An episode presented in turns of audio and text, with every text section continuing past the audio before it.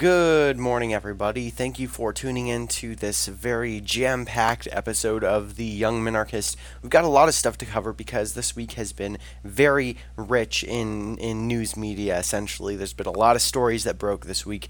So, without further ado, let's jump into it. So, basically, the first thing that I want to go over is is Donald Trump and his his Twitter account. Okay, so Donald Trump, I want to go over two of his his major tweets that he's made uh, in in the past in the past week. So the first one uh, occurred Thursday morning, I believe that's when it was, uh, and essentially, Donald Trump was criticizing.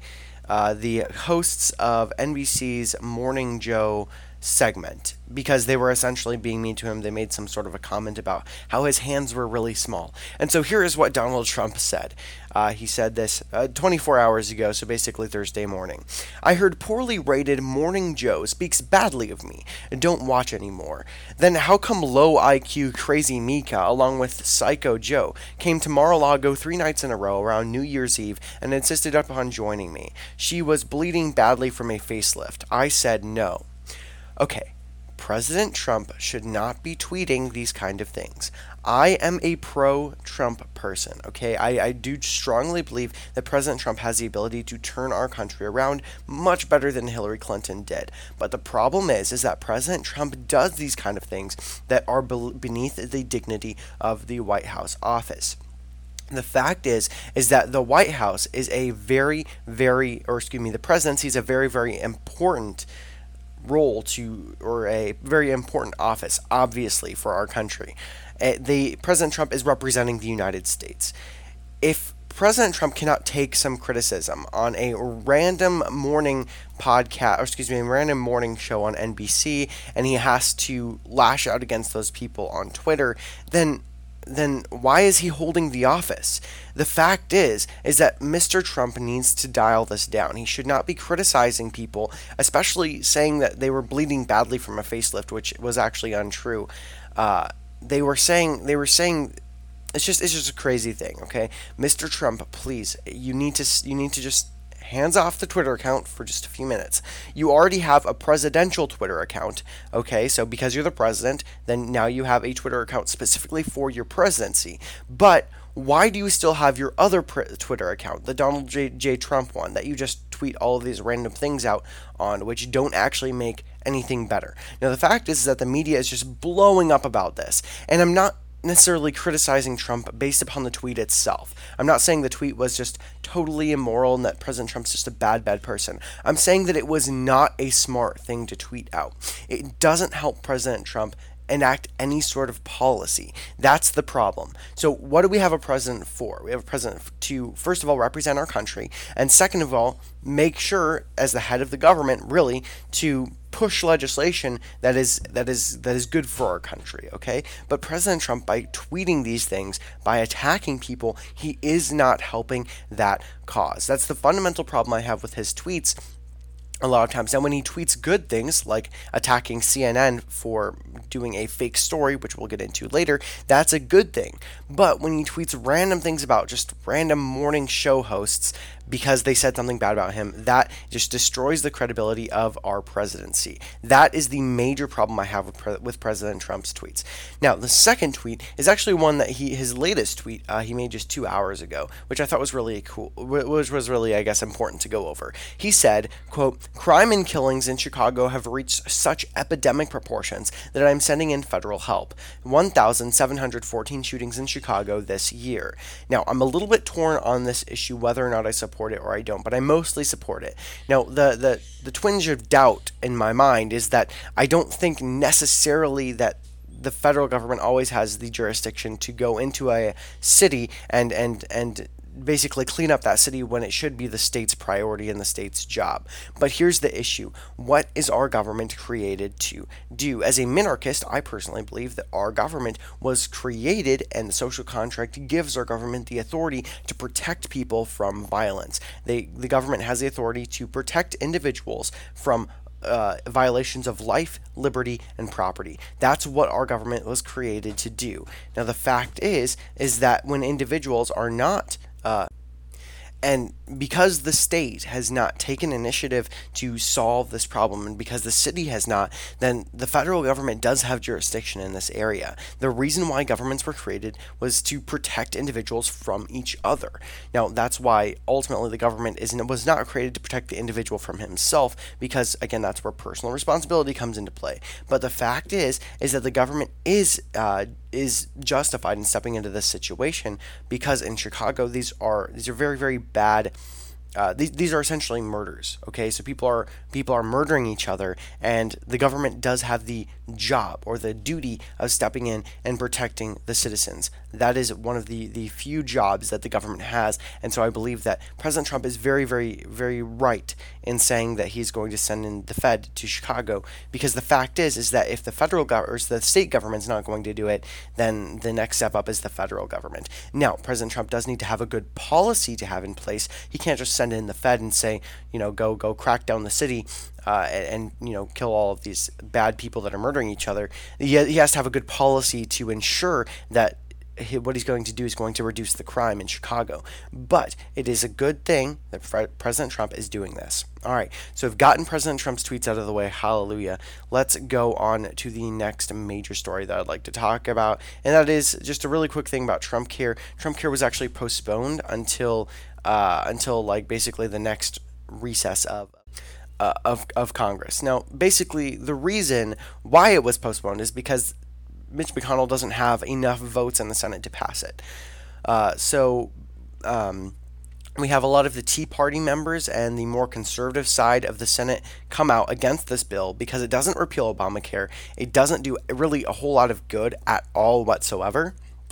All it does is it basically just enacts Obamacare again, uh, shifts around the regulations, and then cuts Medicaid a couple years in the future, which is never actually going to happen. And if this law passes, the reason why that would be bad is because individual, well, first of all, it kick a lot of people off of insurance without reducing the necessary regulations to ensure that they have the ability to go and shop around for different kinds of insurance. Okay, so that's a major thing. But the second thing is because after they pass this bill, then Republicans are going to basically say, "Hey, look, we repealed Obamacare. We're just not going to touch this issue for until for for quite a while." Okay, so unless if they pass this bill, they're not going to actually repeal the actual Obamacare, which is why people are coming out against it. This is a, a just a bad bad bill in general. So again, that's good that it is being postponed until after the recess. Hopefully, it just does not pass because if it doesn't pass, then well, Democrats really have to uh, have to own the the Obamacare regulations that are just spiraling out of control right now. But if Trump enacts this policy and it continues to spiral out of control, which it will because it's just still Obamacare, then all the Democrats are going to pin it on the Republicans, and the Republicans are going to lose in 2018 and 2020. That is what is going to end up happening. So we cannot pass this bill. It is essential that we don't pass it because the Democrats are looking for some sort of big, you know, bad legislation that Trump passes. Uh, Obama passed Obamacare, which was one of the reasons why all the Democrats basically lost the 2016 elections. So again, President Trump should not be making the same mistake. Now let's go into the next story here, which is a very sad story. So basically, there is a baby in Britain that was mandated essentially to die under Britain's single payer uh, single payer healthcare system. Uh, okay, so basically, what happened is the European Court of Human Rights basically rejected an appeal by the parents of a critically ill baby that he should be allowed to undergo experimental treatment in the United States. That's from The Guardian what happened was is that there's this little kid that has a, a very very bad disease that can't be treated really uh, in, in, in Europe. He, they have to go to the United States in order to get treated from this illness. But what happened was the European Court of Human Rights said, no, you can't go to the United States and undergo this experimental treatment because, in our subjective opinion, we don't think that it's going to work and we think it's going to prolong the baby's suffering. So, what we are going to do is we are just going to pull the plug on your baby and essentially allow it to die. That is what the courts literally said. They said that it's better for him to die than o- undergo this treatment. And what really annoys me about this whole issue is that the family has the money to travel to the United States and to get this treatment. They're not even getting any federal funds or funds from their government at all whatsoever. No funds. All they're asking is for the go ahead to take their son to the United States. And really the court should have no problem with that whatsoever. This is a severe overstep of government authority, and I know that doesn't have a whole lot to do with the United States. But it's, but it's important to look at what's happening in other countries. So what's happening in other countries can be a very good example of what to do in the United States and what not to do. This happened under a single payer healthcare system. And the reason why the single payer healthcare system is bad is because the government runs all of healthcare. So if the government is able to run all of healthcare, they're able to step in and overstep their authority, especially in situations like this. This is just a big example of what happens when you when you get a single payer healthcare system. The government just doesn't have the funds to continue to support the baby. And when they don't have the funds, then the, the parents don't get a chance or don't get to choose what to do with their child. Uh, the, the, the government does. Because remember, the government is in charge of the healthcare. The government is, is essentially in charge of the baby, which is reliant upon the health care. So again, this is this is so stupid. It's just it's just sad. I mean, this baby is just going to end up dying because the European Court of Human Rights said that they couldn't take him to the United States to undergo treatment to try to solve this issue. This is not the job of the government. This is the job of the parents. The parents have the ability to decide what to do with their child because, again, they have jurisdiction over the child. The government does not. There is no philosophical justification for any of this by our government. I, I, I you know, this is just very annoying to me. I, I think this is very immoral of the uh, of the European Court of Human of Human Rights. It's just it's just bad. Uh, okay, so now that we've gone over that, let's go over the one of the biggest stories of the week, and it broke last Friday. Is that CNN retracted basically a news story linking uh, linking. Russia to the Trump campaign, which was literally, uh, it was just based upon an entire lie. Okay, so there's a really good quote in this article by the uh, New York Post that I'm trying to them trying to find. So basically, but but basically, what happened altogether is uh, uh, is basically what happened is there was a lot of people that, or excuse me, excuse me. Um, let's see here. Okay, so basically what happened is that CNN had some news journalists that went in and they found that basically a Russia investment firm, I believe, had close ties to the Trump campaign, and the on, only source that they were able to quote was an anom- an anom- an anom- I cannot talk, an, an anonymous source uh, in in the federal government that wasn't able to give his name, give where he was from, where he works works for, essentially. And CNN found out that the article was literally just posted. It didn't go through the editorial process that it needed to go through, and it ended up making three reporters resign. Now, here's here's the big here's the big issue I see with this. So this is a very very big and bad thing that CNN has done. It's good that they took steps to correct the issue. All right. So what what we as the right need to not do is to not step into what the left oftentimes does, where they take one singular issue and they extrapolate the data to the point where it's it's not believable anymore. So they'll take one shooting uh, like the shooting that happened with, with all of the co- congressional uh, the people that were in Congress in the baseball game last week, I believe, uh, they'll they'll take one shooting like that and they'll extrapolate the data and say, well, look, this is such this is very bad because of the guns, the guns, the guns. We need to take away the guns from the people. Uh, this this story shows that the guns are bad. No, the fact is is that this CNN story does show that CNN has, you know, has put forward fake news. This is our literal fake news story, but not all of their news is, is absolutely fake. Now, the impact from the news, the analysis on the news might be fake because analysis is just opinion, but the underlying facts are might not be fake. So, in this CNN story, the underlying facts were fake. They literally, I mean, it was it was a fabricated fact that they based the entire story off of.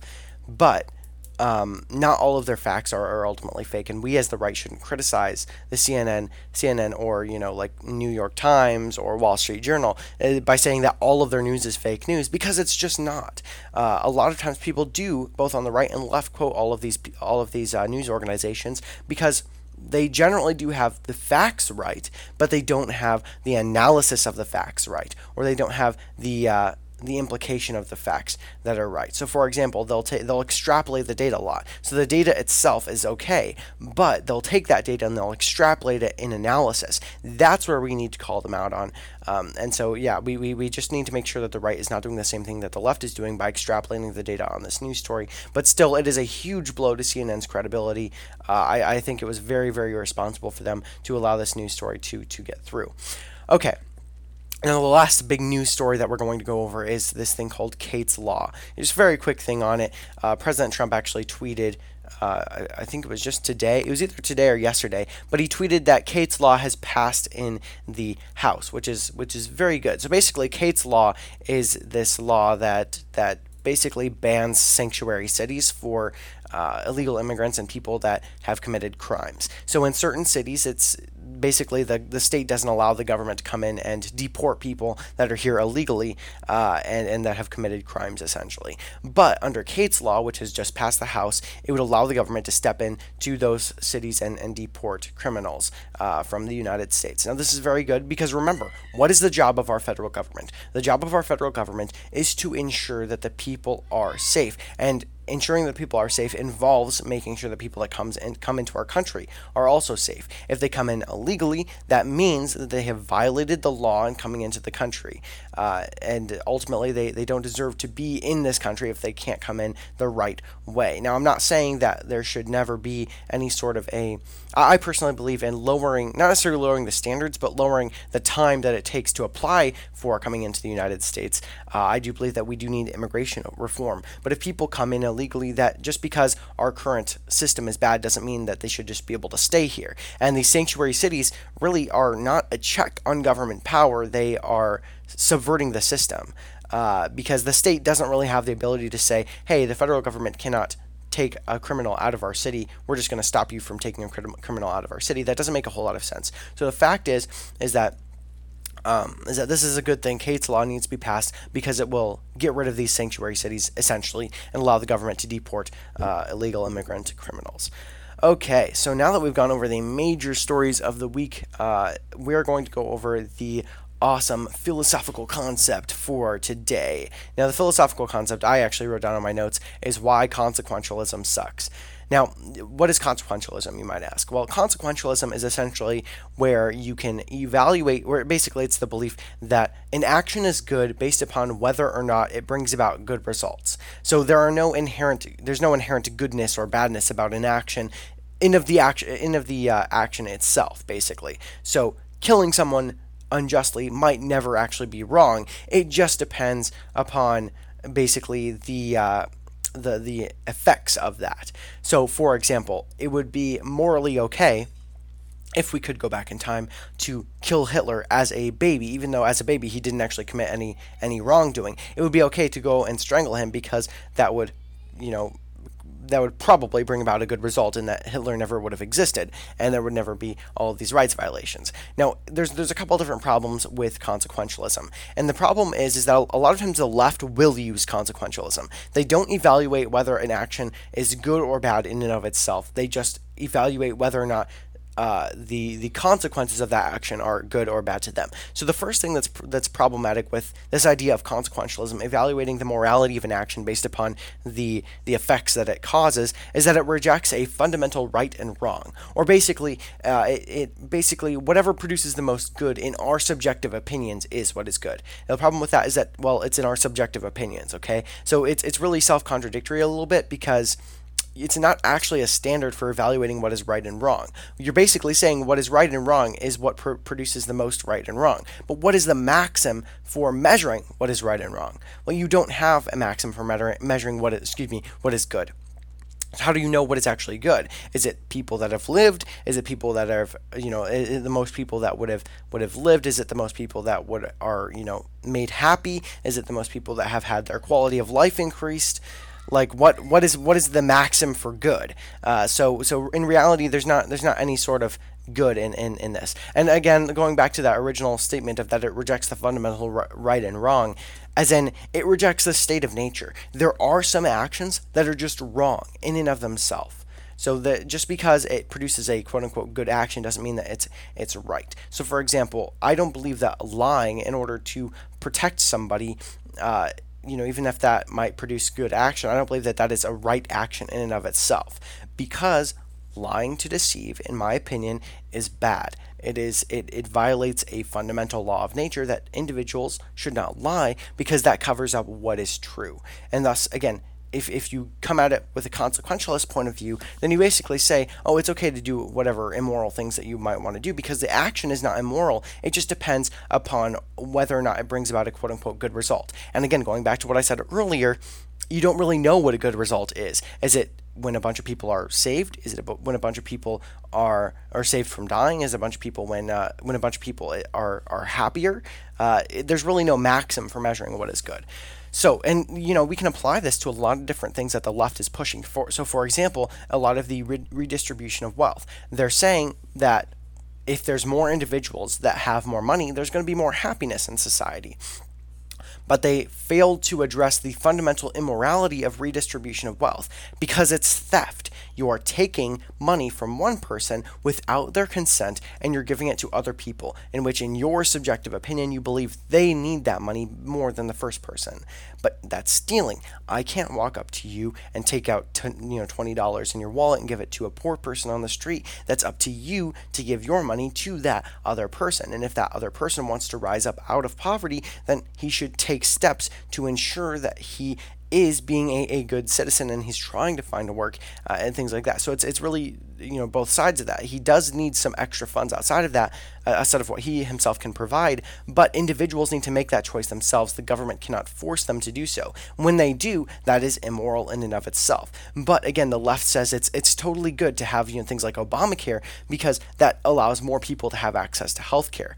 But the, the fact is that it's still immoral in and of itself. You cannot steal from people and give to other people. That is a immoral policy. You cannot do that kind of that kind of a thing because again, it, it, it consequentialism doesn't make a whole lot of sense. It's logically invalid, but that is the logic that the left oftentimes uses, even though they never actually use the term consequentialism.